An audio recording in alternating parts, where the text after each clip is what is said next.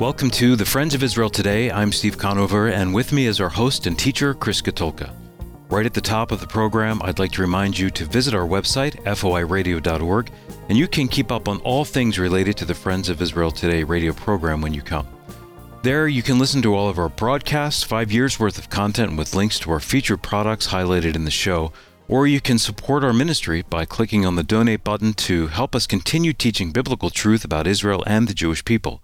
Again, visit us at foiradio.org. You know, the Friends of Israel Gospel Ministry was actually founded in 1938 uh, by Christians in the Philadelphia area who believed that God loves and supports the Jewish people. And that didn't just come from some pie in the sky idea this was something that they believed from a biblical basis. And one of the strongest biblical arguments in the New Testament that God has a plan and a future for Israel and the Jewish people comes from Romans chapter 9 through 11. And that's exactly what we're going to be studying. We're actually going to be wrapping up our study. We're in Romans chapter 11 today. And so we're going to be looking at Romans chapter 11. But always keep this in mind the Friends of Israel was ex- exists because we believe God loves and supports Israel and the Jewish people. And I think Romans chapter 11 is going to show you just why. But before we get there, I, I want to thank our podcast listeners for tuning in online, on demand, whenever they want. That's right. If you're driving right now and you're listening, you can just go to foiradio.org and there you can listen online whenever you want. So when you do listen online, please be sure to rate and comment our program that can be heard on Apple, Spotify, Google, TuneIn, Stitcher, any platform really that's available for podcasts. We'd love to hear from you. You know, your ratings actually will help others find the Friends of Israel today. So if you value our program, please be sure to let us know and thank you for listening online. But before we get to anything else, in the news, anti Semitic incidents in the United Kingdom have dropped by 13% in 2020 compared to the year before. This is likely due to COVID 19 lockdown regulations. However, the 789 events reported between January and June still represent the third highest number on record for that period. This, according to a study by a British watchdog group. Yeah, this is my take on this situation, Steve. You know, even with coronavirus keeping everyone locked up and indoors, Jew hatred continued to spread. Uh, while the number of anti Semitic incidents went down, the report actually revealed that a number of online cases went up 4%. You know, history has proven that Jewish people often become the scapegoat for economic crises, pandemics, and really any disaster. The Apostle Paul calls the church not to be arrogant against the Jewish people, but to fear. Romans chapter 11, we'll be looking at that today. Why? Because harming Jewish people is like poking the eye of God.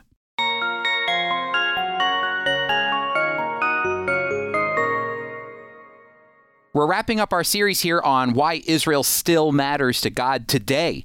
And we're doing a study of Romans 9 through 11. And let me just tell you why I think this study is so important.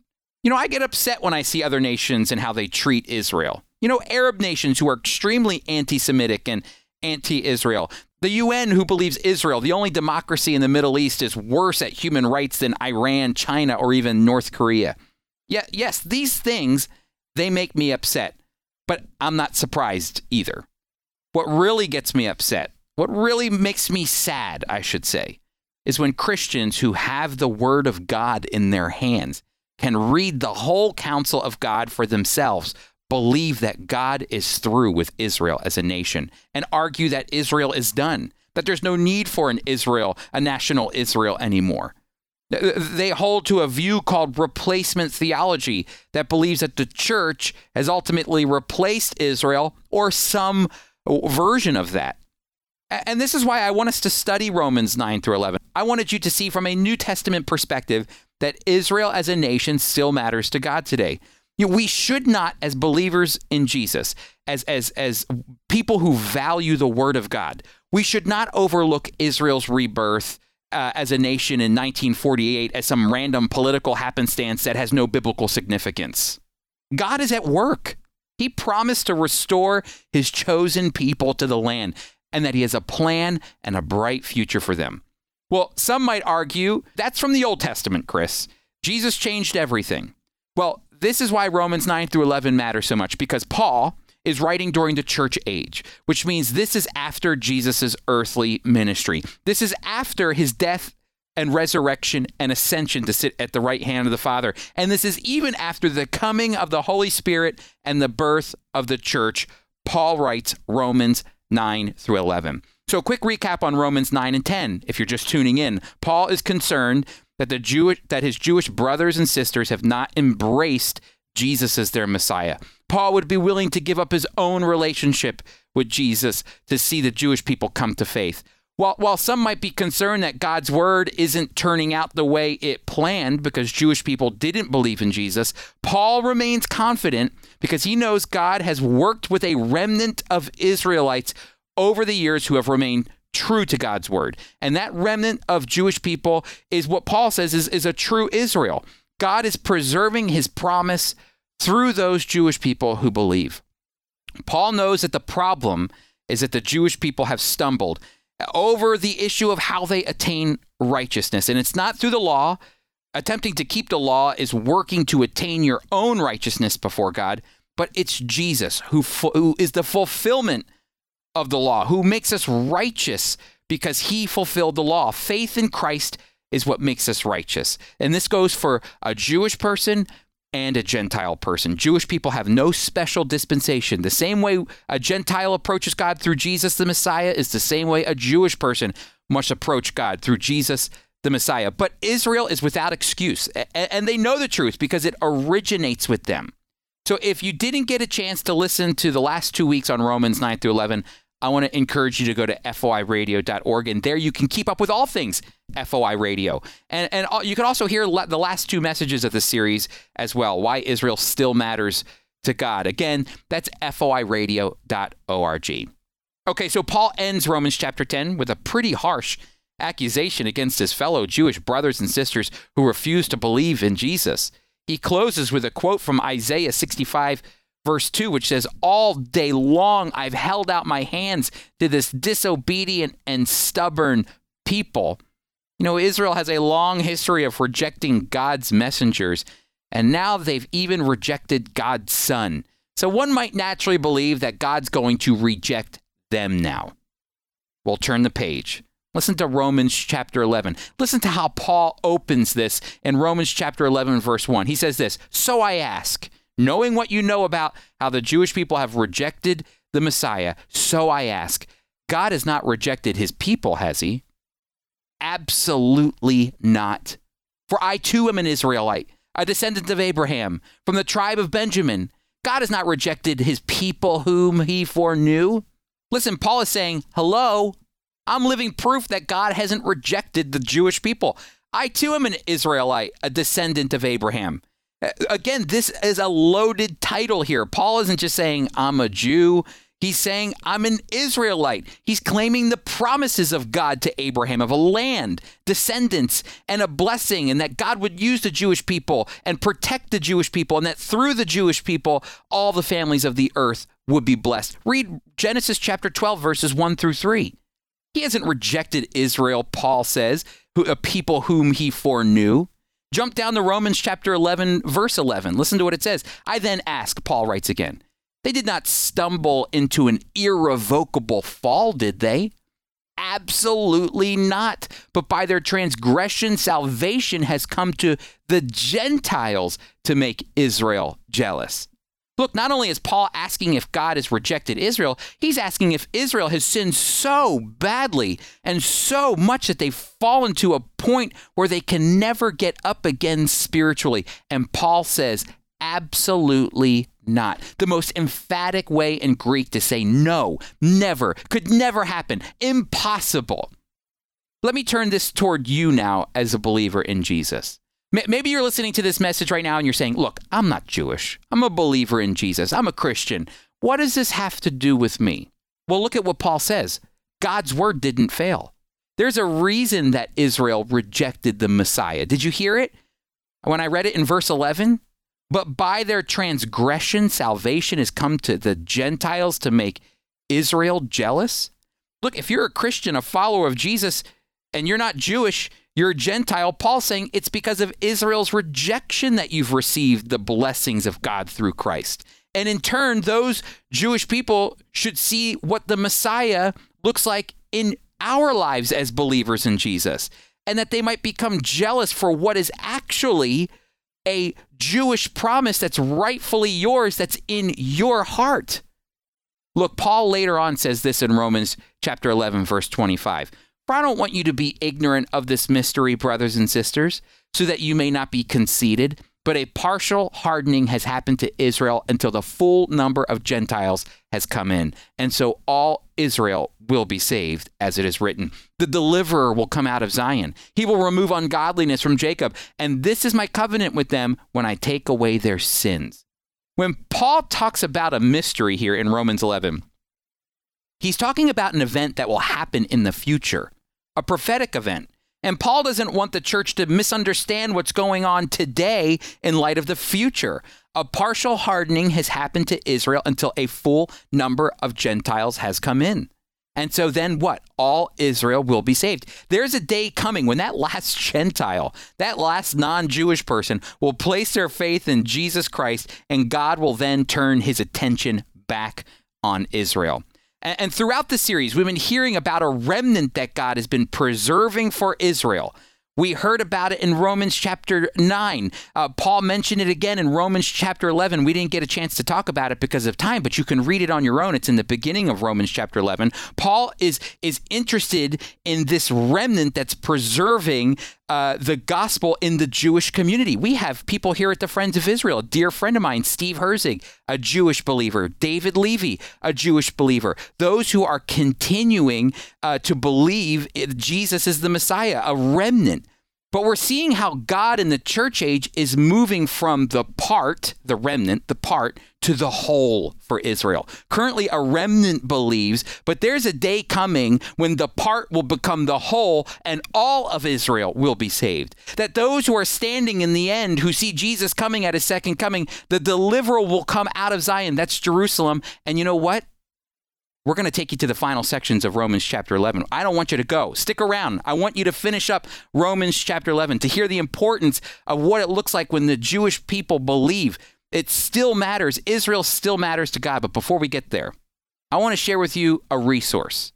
Look at we we only have so much time to share with you on Romans 9 through 11, but there's so much more richness here on why God loves Israel. And this subject is important to us here at the Friends of Israel that we actually dedicated an entire conference to it a few years ago. 16 messages on the three chapters that best display God's plan for Israel. That God's not through with Israel, that He has a plan for them. The Apostle Paul really believed it was important for the early church in Rome to know these truths about Israel. And we believe actually Paul's message couldn't be any more relevant for the world that we're living in today. You can listen to all 16 messages, two of which were taught by you, Chris, and this audio teaching series is available on CD, MP3, and as a digital download. To purchase, visit us at foiradio.org. Again, that's foiradio.org, and we'll have the link on our homepage. Or you can call our listener line. It's 888 343 6940. Again, that's 888 343 6940, and someone will return your call during our regular business hours. To reach us in Canada, call 888 664 2584. Again, in Canada, that's 888 664 2584.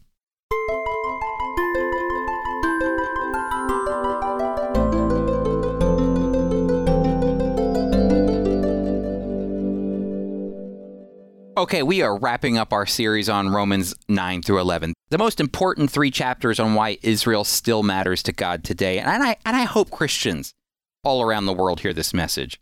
God's not through with Israel. Israel matters because Israel's existence and future is a marker for God's faithfulness. It's a testimony that God's word is true. God made an unbreakable promise to Abraham in Genesis 12 and 15 that promised Israel land descendants, and a blessing. And it was God who made that promise to Abraham. It was God's name written on the contract, not Abraham's name, actually. It's God's holy reputation at stake. If God rejects Israel, then God becomes a liar. And you know what? God can reject you then. And, and, and that goes against God's holy standards. How can you trust if, if God can live up to his word if he actually rejects somebody he made a promise to? Listen to how Paul ends Romans chapter 11. In one verse, I actually think Paul explains why Israel still matters to God today. Romans 11, 28. It says this In regard to the gospel, they are enemies for your sake. But in regard to election, they are dearly loved for the sake of the fathers. That's Abraham, Isaac, and Jacob. Verse 29 For the gifts and the call of God are irrevocable. I'm going to read that again. For the gifts and the call of God are irrevocable, just as you were formerly disobedient to God, but now have received mercy due to their disobedience. So they too have now been disobedient, in order that by the mercy shown to you, they too may now receive mercy. For God has consigned all people to disobedience, so that he may show mercy to all of them. Listen to this. Paul is saying, yes, right now, as a regard to the gospel, they are an enemy. Israel is an enemy. You know, this makes me think of what's going on in Israel today with a decision for to shut down an evangelical TV station that was airing in Israel because they were sharing the gospel with Israelis in Hebrew. In regard to the gospel, it's relevant today. They are enemies, Paul says. They push back against the gospel. But don't let that persuade you from believing that God's through with Israel because they were chosen by God. They were elected for a purpose that, that goes back to Abraham, Isaac, and Jacob, verse 29. And here's the kicker, friends. In light of everything that we've been learning, for the gifts and the call of God are irrevocable. God's call and promise to Israel, which promised a land, a people, and a blessing, is irrevocable. It can't be changed, it can't be reversed, it can't be destroyed. Look, Paul brings us back full circle to Romans chapter 9 disobedience and mercy. And Paul's saying to those Gentile Christians in Rome, look, just as you were once disobedient and now disobedient and now have re- received mercy, who says that the same grace isn't extended to the ones God made an irrevocable promise to? You can't undo a promise God makes, for the gifts and call of God are irrevocable. So listen, next time you watch the news about the Middle East, or you hear how the UN treats Israel unfairly. Yes, that's something to be sad and mourn over, knowing that one day God's justice is going to prevail. But when you hear a pastor or a teacher or a biblical scholar tell you God has no reason to restore the nation of Israel, or the church has replaced Israel, get your Bible out, friends, and go to Romans 9 through 11. And remember, the gifts and the call of God are irrevocable. And if God's not through with Israel, then he's definitely not through with you. Chris, I'm thinking of the listener that they've been confronted with these very clear truths these last three weeks in Romans 9 through 11. And Paul is emphatic that he's not done. And they're in a church that doesn't hold this view. And they've gotten their Bible out and gone to Romans 9 through 11. How would you suggest they approach that topic with their fellow church members or their pastor? You know, I always think it's great to start at a grassroots level. You know, and what I mean by that is this if you're passionate about Israel and the Jewish people, and maybe you go to a church where that's not their doctrinal position, that's understandable.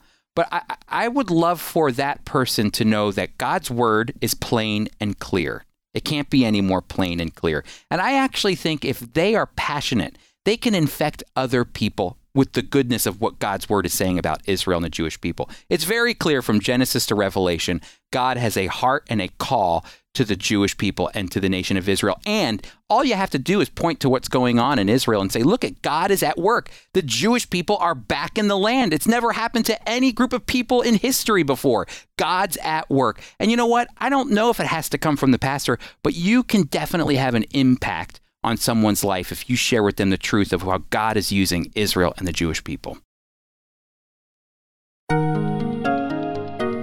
Now, Apples of Gold, a dramatic reading from the life and ministry of Holocaust survivor Zvi Kalisher.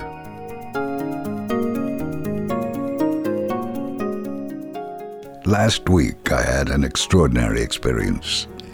As I was walking with my children in the old city of Jerusalem on the way to buy groceries, we passed an ice cream parlor. Little David asked me to buy him an ice cream cone, and naturally Ruth, Mino, and Victor wanted the same, and so we went inside and bought the treats. And as the children were eating their ice cream, I noticed a man sitting at a table reading aloud the Psalms. I knew this man and realized that he was not the psalm reading type. So I asked him if someone in his family was sick. It is customary among Jewish people to read the Psalms when a family member is sick. No, he replied, no one in my family is sick. He then led me into a back room where I saw four men sitting at a table playing cards. Intrigued, I asked, What does reading the Psalms have to do with playing cards? He told me a sad and sordid story. He was an habitual card player and had lost all of his money. In desperation, he went to a so called wise man for advice. This wise man counseled him to borrow more money and hire an expert card player to win back what he had lost. He therefore borrowed a considerable amount of money and even pawned his wife's gold watch, which he had given to her before their marriage. Then he started to recite the Psalms, thinking that would help him win back his money and his wife's gold watch. Soon, however, he had lost the borrowed money and the money received from the watch. And now he was ashamed and even afraid to go home. What shall I do? he asked in despair. First, I replied, you must immediately stop playing cards or participating in any other form of gambling. Otherwise, you will suffer an even greater calamity. And then you must pray to God to give you a new heart and a new spirit. In his anxiety and embarrassment, he promised to do all that I had told him, but he begged me to go home with him as he was ashamed and afraid of his wife and children. After completing my shopping, I took my children home and then accompanied this man to his home. And then I found his wife distraught and very angry. The children looked hungry and dirty and lacked proper clothing and shoes. I spoke quietly to his wife and told her she should try and forgive him. Otherwise, the situation would become even more desperate. And little by little, I managed to quiet her. Her husband wept and promised never to play cards again, but I told him, unless you accept the Messiah into your heart, you will never be able to keep that promise. His wife then asked, how can a decent man like you befriend such a wretch as my husband, who sins way more than he himself? I told her that our Savior came to heal those who were sick, people just like her husband. It is possible, I said, that the Lord allowed him to get into this predicament so that he would realize his own helplessness. Perhaps God used me as his messenger to help him. After I left, the husband and wife were reconciled. A few days later, he found a job, and now he works at my side. Last Sabbath, I went to this family's home and took them with me to our place of worship. And after the service, I invited them to my home for dinner. Let us pray for the salvation of this family. The Lord is able.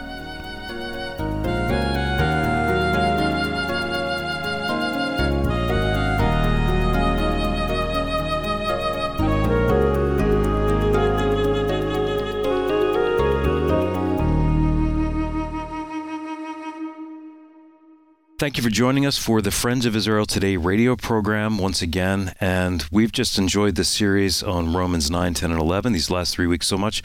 Chris, any final thoughts? Yeah, I just really want to encourage our listeners to go over and reread Romans 9, 10, and 11. We didn't get a time to dig into every aspect of it, but if there's one thing that comes across when they are finished reading that, they're going to see that Paul's heart in the church age is for Jewish people to come to faith in Jesus the Messiah and that God still has a plan for them, and that matters. And if they want a more in depth study, they can go to foiradio.org and there they can get our 16 messages on Romans 9 through 11, something I think will definitely benefit them. Our host and teacher is Chris Katulka. Today's program was produced by Tom Gallione. Mike Kellogg read Apples of Gold. Our theme music was composed and performed by Jeremy Strong. And I'm Steve Conover, executive producer. And one last quick reminder to visit us at foiradio.org. The Friends of Israel Today is a production of the Friends of Israel Gospel Ministry. We are a worldwide evangelical ministry proclaiming biblical truth about Israel and the Messiah while bringing physical and spiritual comfort to the Jewish people.